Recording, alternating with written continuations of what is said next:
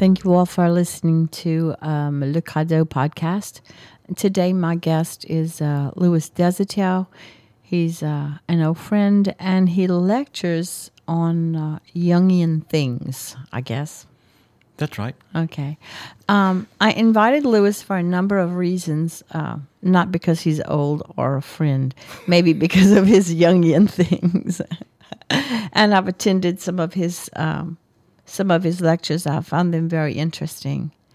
And he's also a Cajun, and we have a lot in common.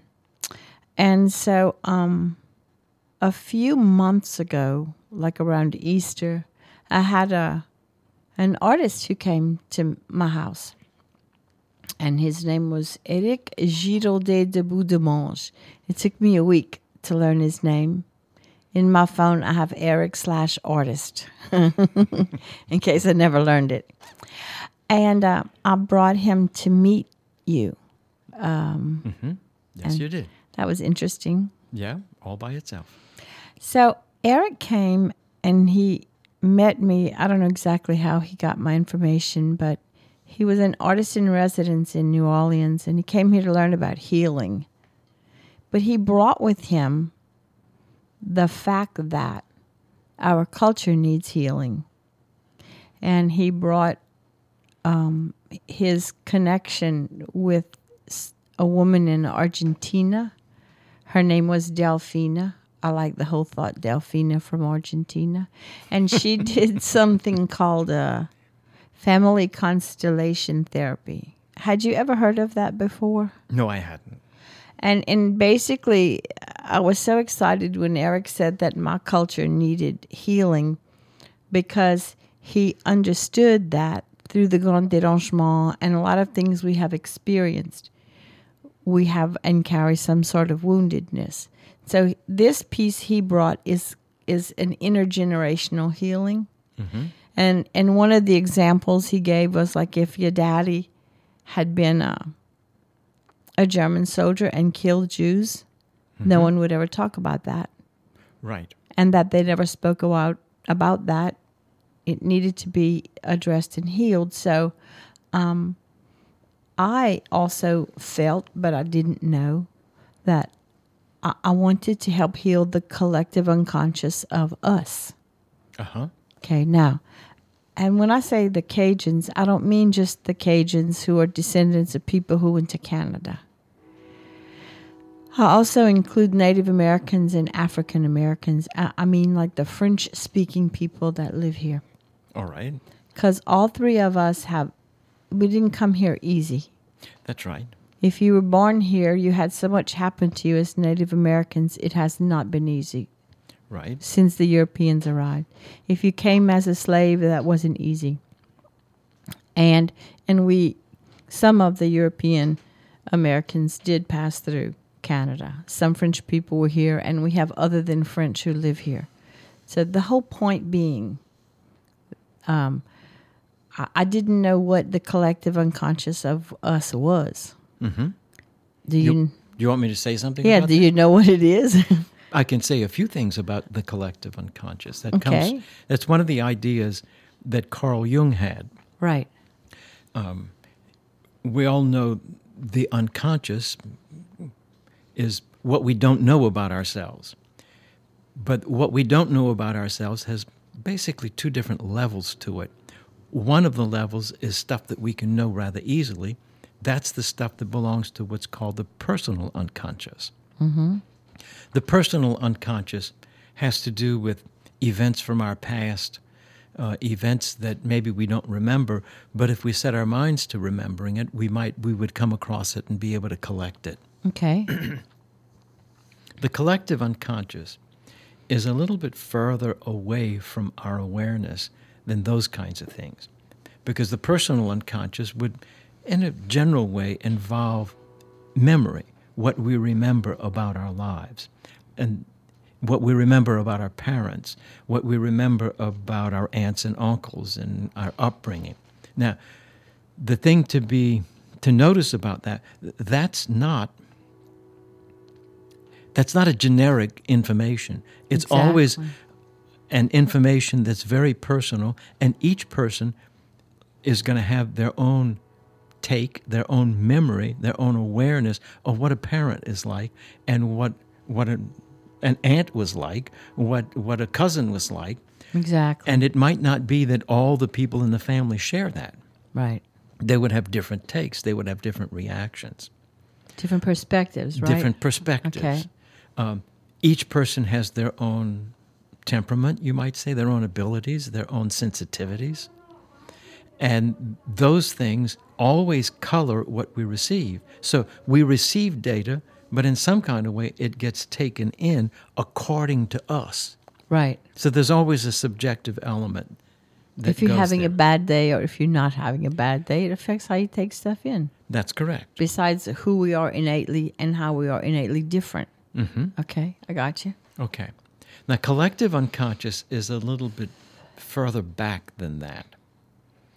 Um, but let me see if I can say how that functions, because it's uh, that's where Jung's idea of the archetype comes in. Okay. While you're thinking about how it functions, I just want to state that I had a meeting one time years ago with Charlene Henry in front of Café des Amis. We had an official meeting, and I told her that I wanted to do this, and neither she nor I at the moment knew what was the collective unconscious of the Cajun people. But she was very interested in it, and Right. so was I. So years later, I went to her house and I had made a CD and she had been overseas to give a paper. Did you hear her paper? I think she went to Switzerland maybe. Okay.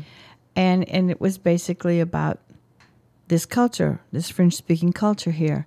And the CD and what she said were very very similar. hmm And then over the years that I've been wanting to, to share about or affect the collective unconscious, as I would share that with people, they would all say, "Well, start with you," That's A- right. and that would really like really make me angry because okay, I got it. I've been working. If you knew how hard I've been working on myself, and I would laugh to myself, but I know th- and knew there was a bigger picture. And now this is years later, mm-hmm. and so we're talking about something that You is- see, when you're talking about culture, you're talking about a, a kind of general awareness, like a t- Cajun culture. You, Exactly. could, you see, the Cajun culture has certain qualities, um, and, and you can specify what they are, like joie de vivre, uh, cooking, um, speaking French. Uh, some of the being Catholic, all of those things are can be pieces of it. right. But at the same time, you don't work with the culture um, in a direct way. You work with the culture more in an individual way by understanding how it affects you. Well, would you say it's the same as family therapy, and then you work with individual members of the family? Is it is like looking at the family as a unit? You can't work on unit things. You have to work on individual members who make up the unit. Is there a similarity there? I'm not, I'm not sure that I can put it that way.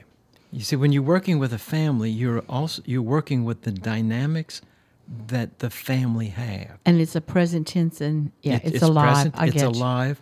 It's also it's got habits. It's got ways of seeing, and individuals within the family participate in that. Right. Okay. They have a way of interacting, and when you're doing therapy in a family, part of what you might be doing is seeking to get people to think about what they're doing because it's having a bad effect. Okay. See, then you're getting to them to, to understand for themselves what's going on that they're participating in and whether or not they can change that. Now, when you're talking about doing individual therapy, um, like in a Jungian vein, part of what you're doing is trying to get people to recognize the patterns they live in and the patterns that are habitual, and especially the patterns um, that they really don't even notice that they've got, but that they've absorbed from parents and from, from the people that have been around them. Okay. So it's like you have to become aware of those things in order to affect them. Otherwise, they function automatically. So, is there a way, as I work on myself, that I can make an effort to consciously do something with the collective unconscious. I mean, I already did that, the piece with the lady from Argentina, and I'm doing what I can. Is there an approach? Well, working with a therapist would be one one approach. Okay. Following your dreams, and and what you might be looking for, are the ways in which what you might call cultural themes begin to show up. Okay. Now, that's not going to show up in an abstract way. Uh, what I mean by that is um, you're going to have people talking or dreaming about their relatives. And the relatives might embody in certain ways aspects of the culture. Okay. Then you begin to get a picture of it. You Okay. begin to identify what the pattern looks like to this individual, Okay. how they see that person, how they understand that person. But that person in a dream is not about the person out there, probably. It's more about how that person has affected the individual who's having the dream. Okay. So through that person, through the imagery of the person in, In a dream, dream.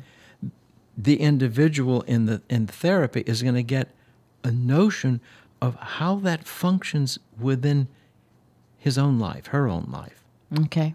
So it's like there's that process of beginning to learn that Aunt so and so, Tontine, you see, uh, that she acts a certain way, and then that Tontine is like a presence in me. And when, she, when I dream about it, it means that in some kind of way, that presence is having an effect. Okay. You could almost compare it to a ghost, except the ghost is appearing in the dream and it's indicating that that individual is having an effect. The individual, not exactly, the way they live, the dream is using them to show me something about myself. Okay. Does that help? Yeah, I think so. Yeah, I mean, it, it, I understand this conversation. I don't know if the the whole concept of the collective unconscious is is being understood by the people who are listening. Only time will tell about that. I, I think that's a very difficult concept to get because it's not an idea. It's more Exactly. it's more like it's an experience. You begin to feel its existence and know that it's there. exactly. One of the ways that I first encountered what I would call the Cajun aspects of the psyche when I first began um, my private practice, I could remember people bringing in dreams about often it was a neighbor, a neighbor who spoke French, a neighbor who was very Cajun, they would say. See, but that person often had some certain qualities. Some of the qualities were things like they weren't very well educated, but they had a certain feeling for life. They had a very basic feeling for what was important and what wasn't. They might have had a feeling for people. They had a feeling for food.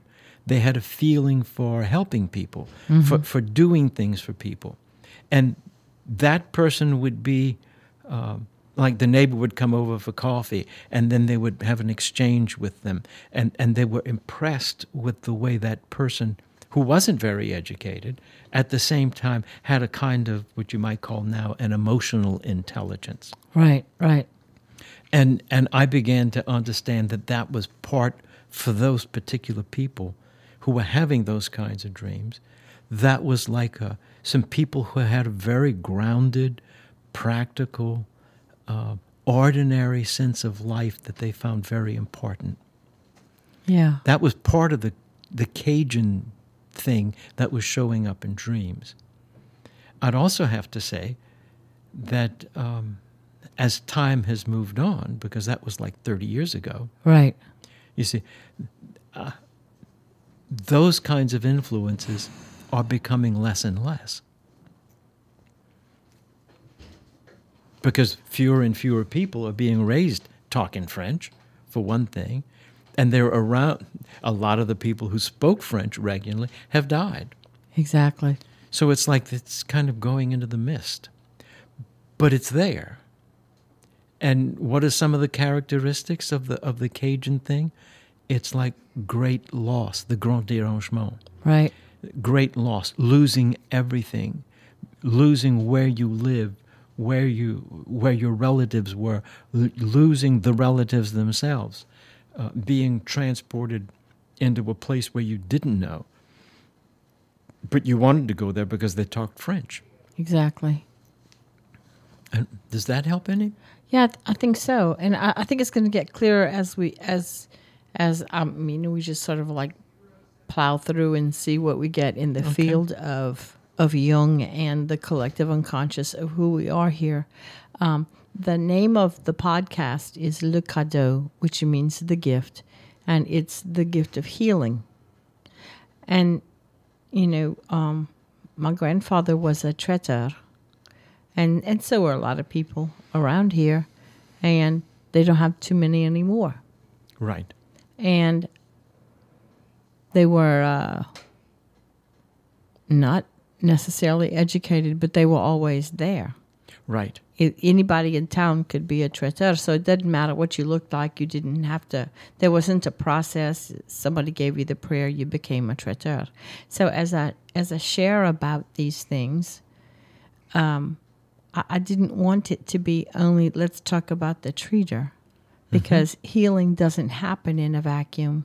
That's right. It happens in a culture. That's right. But it also happens to a great extent one on one. Between yes, And I think that's an important piece of it. Because the one who comes for healing recognizes that they have a problem, that the problem needs tending to in some kind of way, and they don't know how to do that. exactly. And, and you see, I think the other piece of it is to recognize that healing itself can show up in different ways and have different cultural forms. Mm-hmm. Like one of the forms of healing that we've got is the medical forms of nursing Right. and doctors and nurse practitioners and, and those kinds of people who have training to do that kind of thing. Mm-hmm. But there are also people like me who are therapists and who have an interest in healing and who get to have an interest in, in healing often because they've had some sense of a problem in their life that they've had to deal with. Right. So it's like there's a piece of what gets termed the wounded healer. Because you have a wound, you get interested in healing. Right. And because you have a wound, you get an interest in suffering. And you learn how suffering can go nowhere, or suffering can go somewhere, and where it goes, when it goes right, is toward healing. Wow. Yeah. And that's how I got into healing after I had cancer. Right. So it's exactly what you what you're saying as as a as Yeah, because you've had an experience of an issue that you didn't know how to face and you didn't know what the outcome was going to be. totally I didn't. Yeah. So that's a huge piece. And you see, that's got implications in the cultural unconscious. When we're up against issues that we don't know how to solve, that's the point at which we begin to look for help that's out of the ordinary. And we look for help out of the ordinary because what we ordinarily know hasn't helped. Exactly. So we, we start looking for what takes us in a different place, what gives us, helps us to have a different attitude about what it is that we're having the difficulty with. Um, that's part of why we have like treatment centers, uh, like addiction treatment centers. Uh, we have mental hospitals. Uh, they're all the, the safe places that people go to so that they can, in a crisis, uh, begin to deal with the issues they've got and learn how to cope in a better way. Right. And be tended to by people who Yes. can be okay with them. Yes. You know, if you faint every, the sight of blood, you shouldn't be at home with your family who can't deal with blood. and if, yeah. Yes, I, I remember once I cut my thumb, and there's the scar right there on a table saw. And my wife's a nurse. She was okay with blood, but she wasn't okay that I had cut my thumb. And she goes across the street to a neighbor who says, "Oh no, I can't stand the sight of blood." So he was no help at all. At all. Yeah. And it's like those are the things that we come upon. Where does that come from? See, that somebody can't stand the sight of blood. Ordinarily, it's because they've had an experience of Exactly. blood. See, but that doesn't get out of your system unless you work with it in some kind of way. Right. That's what therapy is all about. That's the method of therapy. You begin to get exposed to the stuff you have difficulty with, and you try to work out something that's different. Okay, so let's let's. Uh, I have, as as a former cancer patient, my oncologist is my friend. My first one retired, so I'm really glad. You know, I hope I never need another one, but I have one in case. Okay. But as a healer, I'm often asked, "Do I have to believe for it to work?" And and for me, my answer is no. You just have to come. As a mm-hmm. therapist, do you think people bel have to believe in therapy for it to work, or No. But they have to reach a point where they experience something that gives them diff- a different attitude, a different outlook, a different perspective. Something in the process has to change, or nothing changes. And if nothing changes, then it all stays the same. Okay. Okay. That makes sense. That makes sense. So they You just see- have to show up and something can happen whether they get it or not, whether they believe it or not. Yeah. They just have to go, okay, that makes sense. You see, and, and some people come into therapy and bring a curiosity. They want to know what's going on. Some people bring a fear that they know is terrible and very oppressive. And it's like there's always the question because as a therapist, you really don't know what's going to happen.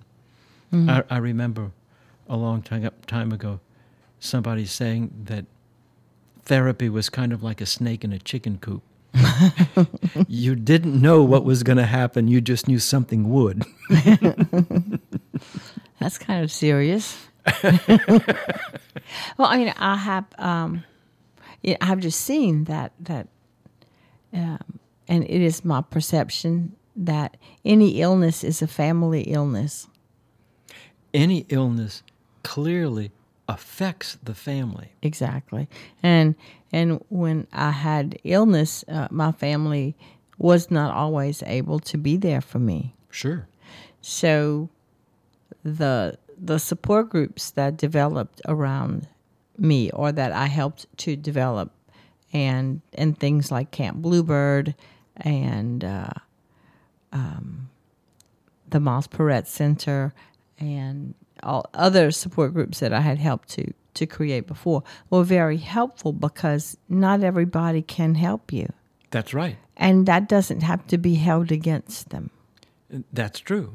you know like if you if you can't stand the sight of blood then you don't go to somebody when you're bleeding and if That's you know sure. if they don't understand what you need and they don't have it to give then you find someone who can and then if your family comes along then that's a lagniappe but if they don't come along at least you can get your needs met mm-hmm. i found that to be quite helpful for me Yes. in uh, in my whole life.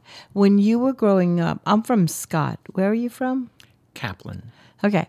Did y'all have treaters? Did you know treaters? Did you go to treaters when you were growing up? I knew about them, but I my mother didn't take me to them. Okay. And I would say probably that's because she was a school teacher. Okay. And as a school teacher, that would have been kind of like, An uneducated way to deal with something. yes, you got it. yeah. Yeah. I think it's uh it's amazing. I, I was about I don't remember, ten maybe, eleven. And I had a sunstroke and uh and so mama said, Well, I'm gonna call Gropop. He's going to come treat you now. Gropop was our word for my grandpa and that was my mama's daddy. And like I'm thinking, I wondered if he was going to treat me good or treat me bad or buy me a treat, you know? Because didn't know I didn't meant. know. I had, had no clue. And he came and he said some prayers in French and he ran his hands through some water and he ran his hands through my hair and and then he went we meet mom in the kitchen. They had coffee and about five minutes later i was ready to go play outside. Mm-hmm. and and years later when i was diagnosed with cancer and one of the nuns at lourdes the hospital lourdes here told me i should look into healing work i'm thinking i'm thinking she must have something wrong with her to tell me that. But but because i was in the hospital and i realized I could think about it because I couldn't do anything else. I remembered my grandfather, and I'm thinking, well, well, if I can, I guess, if if he can, I guess I can, and so I, I followed her, her direction and her advice at the time. But because my grandfather was, and because I did this, doesn't mean healing was accepted. The whole Traiteur thing was not accepted by everybody, even here. That's correct. And uh, a lot of people are coming and wanting to make this be some big deal, and it's like, no.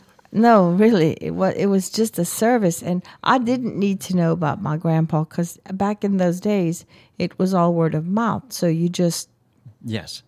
who knew knew, and who needed they would call. Where do you see that going today?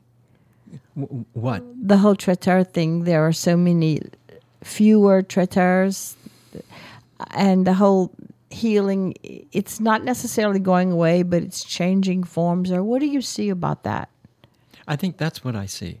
It's changing forms. Okay. Um, that you see, even the word traiteur, that's a French word. Mm-hmm.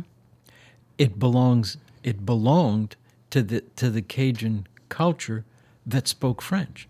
Right. And as that language has been receding into the background, some of the connections to the traiteur are also receding into the background. The other piece would be, but there are a lot more healing people around.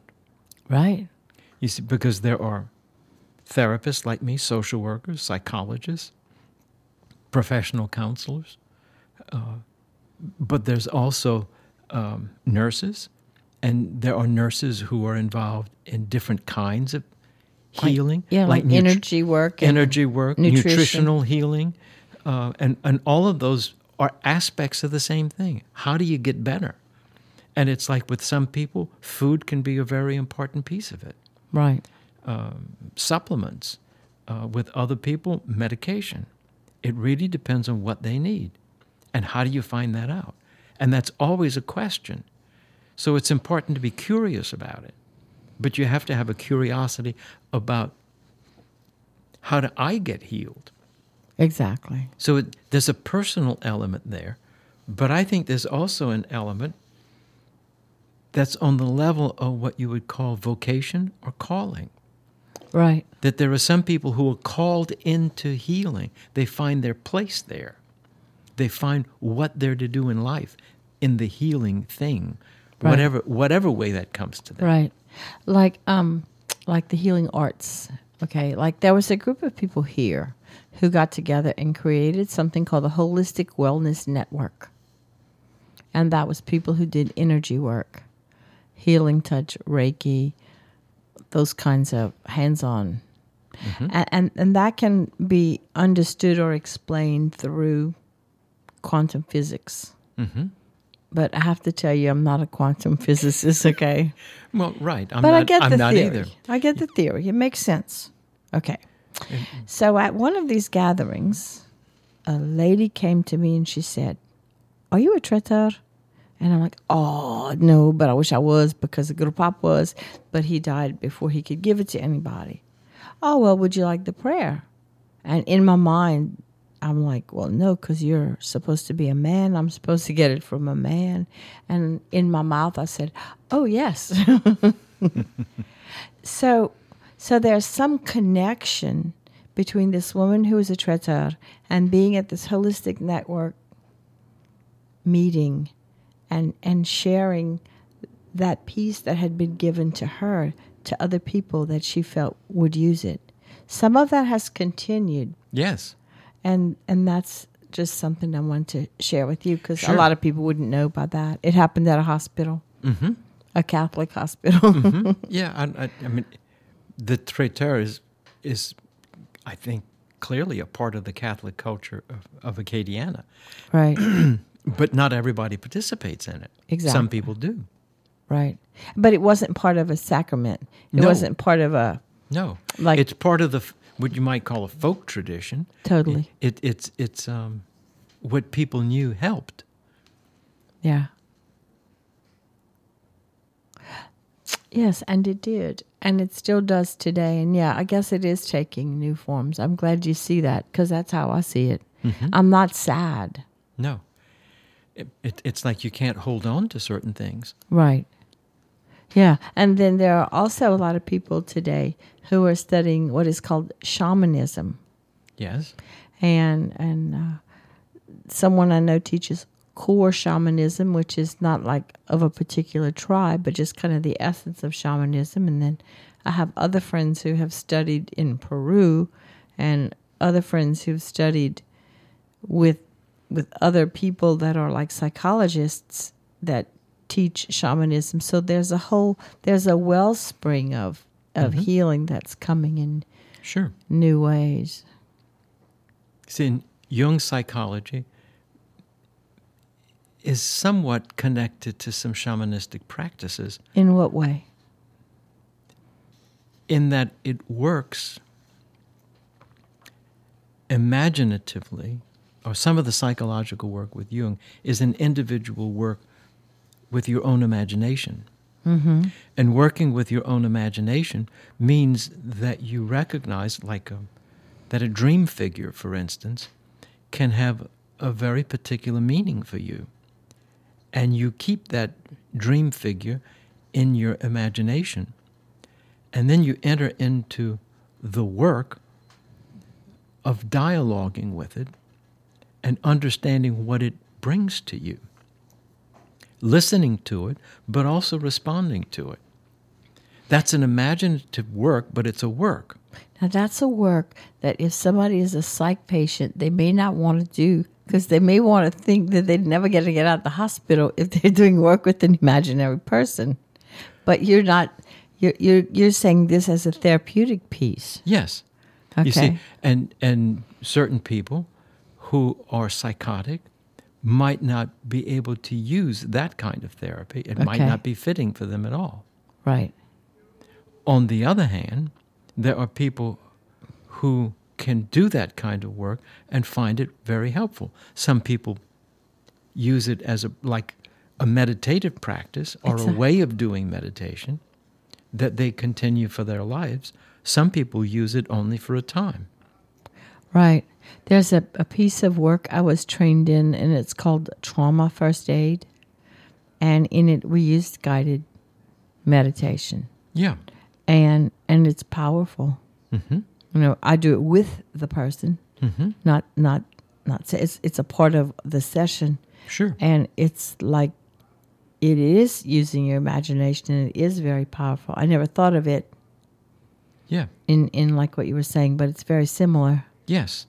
But it's it's done with a partner, with the person who comes to you, and you take them through this, mm-hmm. and it, it helps them understand that there are resources or experience a resource at the point of having experienced trauma when they when they're shattered, That's correct. without having to remember, relive, talk about anything that ever was the trauma. It brings them into a place of their own personal resourcefulness. Yes. Wow. That's right. And and you see when you're doing that, that's archetypal because it's not personal. Right. It it doesn't belong to the personal experience of the person, but it has a connecting point that is lively and it, it begins to work. And in the process, sometimes they have a dream like in their imagination. It's a dream like state, and mm-hmm. and what comes to them can be their help forever. It can be Sure. like what you just mentioned. Like a kind of guide, Exactly. uh, uh, like a like a spirit guide.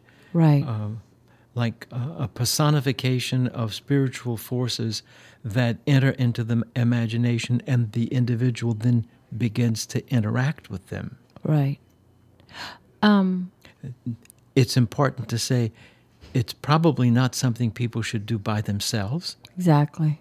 But it's something that you should do with somebody who's done that kind of work and who can at least hear it with you and maybe, if necessary, offer some guidance. Um, right. So it's good to have somebody who every now and then at least listens to it with you. Exactly. One of the things I've chosen to do when we're finished is that I give them a paper and I let them do a drawing of what they experienced and then they can take that with them mm-hmm. so that they can remember these particular things that may be particular to them and would Sure. have no meaning to me.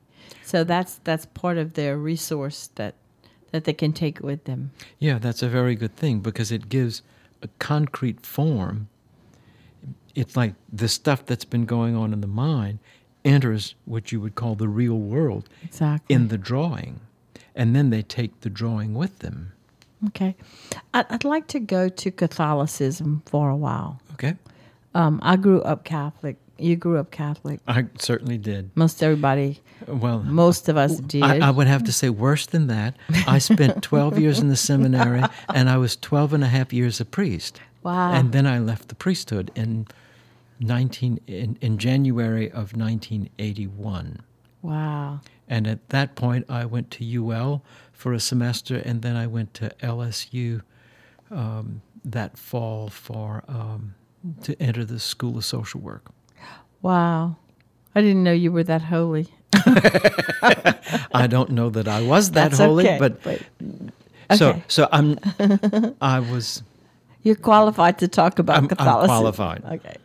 Well, I live across the street from the church in Scott. That's about as qualified as I get. But um, I would like to to um, to discuss with you the whole the whole thing about people who say with humor, but I don't think it's funny that they are recovering Catholics.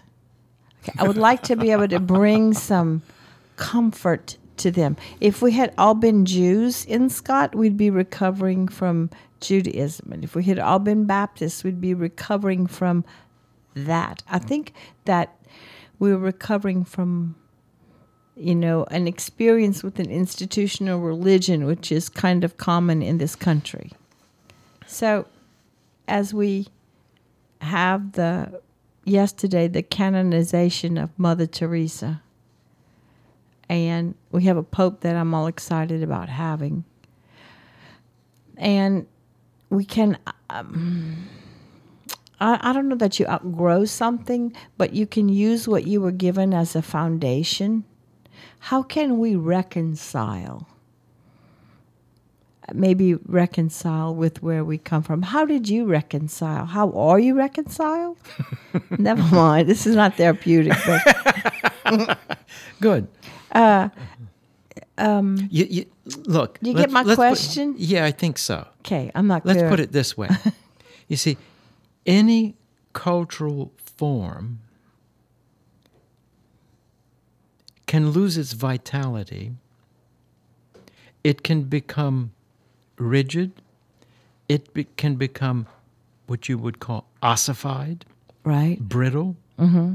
You see, and when it does that, it's as though it doesn't have a living presence that communicates. It's Right. not warm. It doesn't nurture. It doesn't.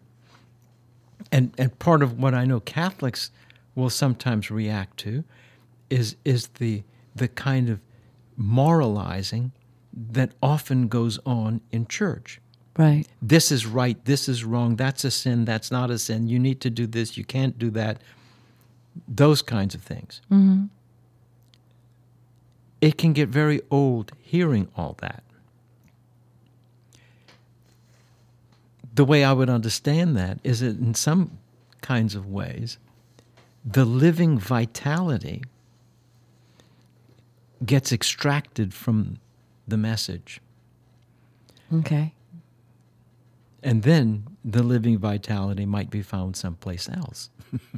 Right, and I can see that in institutions, Mm-hmm. the living vitality of the education system, Mm-hmm. the living vitality of the judicial system, the living vitality of the financial system. You know, there's no give and take in any of that. And so I can see, I understand that. And it's found elsewhere. Well, where is elsewhere in your in your own personal growth? Well, um, yeah, uh, it, it it's like that's one of the points when you might notice this isn't working for me anymore, or this feels stale, or it feels dry. Okay.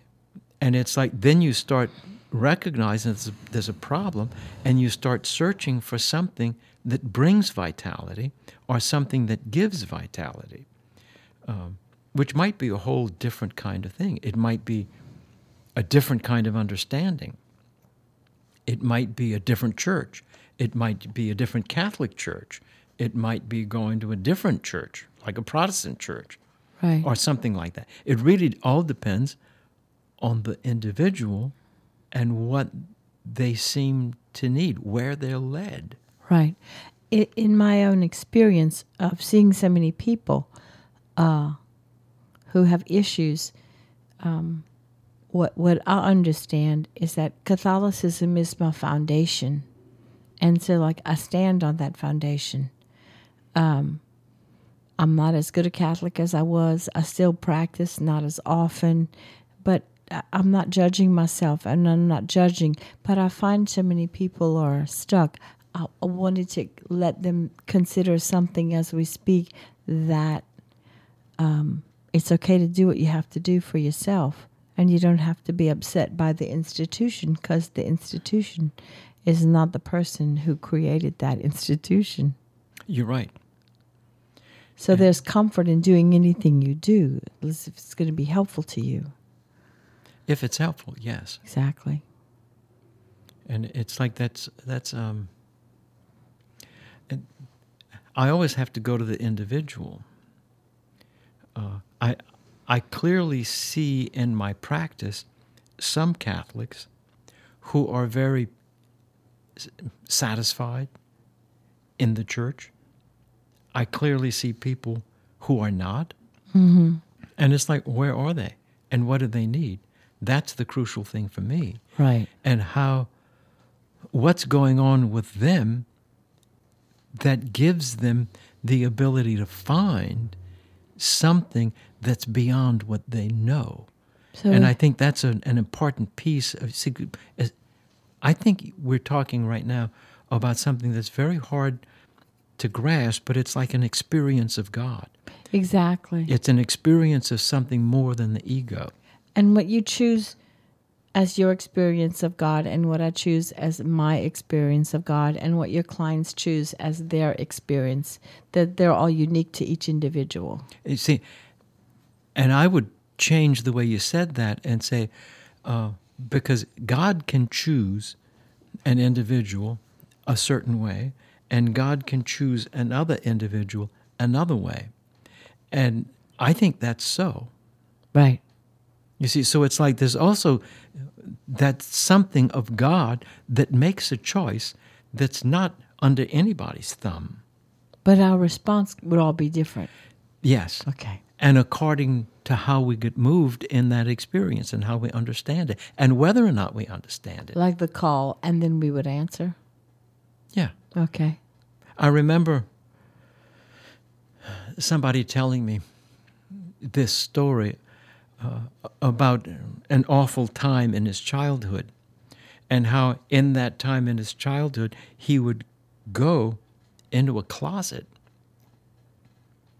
and would imagine his real mama and daddy coming to pick him up and take him away.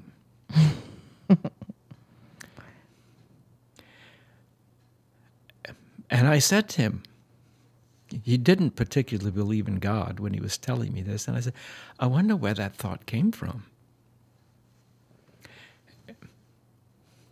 Wow. See, see, and I'm tearing up Yeah, just thinking about it. because I think it was an experience of God Wow, yeah. for him. That's powerful. Yes. And God was it In a closet, alone? imagining, Wow. and something came to help. in a terrible time. And it was in through his imagination. Yes. Because I also sense that healing and how we heal is an some sort of art form. It's creative. Yeah. It, you see, it's the creative is part of what moves in. Exactly. And I think that that imagination was wonderfully creative. And and it's not allowed in organized religion necessarily. It doesn't always have a place. Where it would be allowed is in the more mystical aspect, the okay. contemplative, the meditative practice, retreats. Um, Thomas Merton. Thomas Merton. Okay. Those kinds of monasticism. It would be allowed there because the monastics have that kind of, the mystics have that kind of feeling. Right. Um, they have that kind of feeling for God. It, it's, it's, it's experiential, it's not intellectual. It's an experience of presence. It's right. an experience of a presence that's vital and lively and that you can miss when it's not there. That you know it in the longing. Right. I read a book once, it was centuries old. I think it was called The Sacrament of the Present Moment. Mm-hmm. I don't remember who wrote it. Maybe one day I'll find out and I'll tell you about it. But um, I, just, I wanted to thank you for this present moment that you shared with me in in doing the podcast, and I'm hoping that what we shared will um, will you know be accepted by other people, and it'll make them think. Okay, good. It was good being with you. Thank you so much. All right.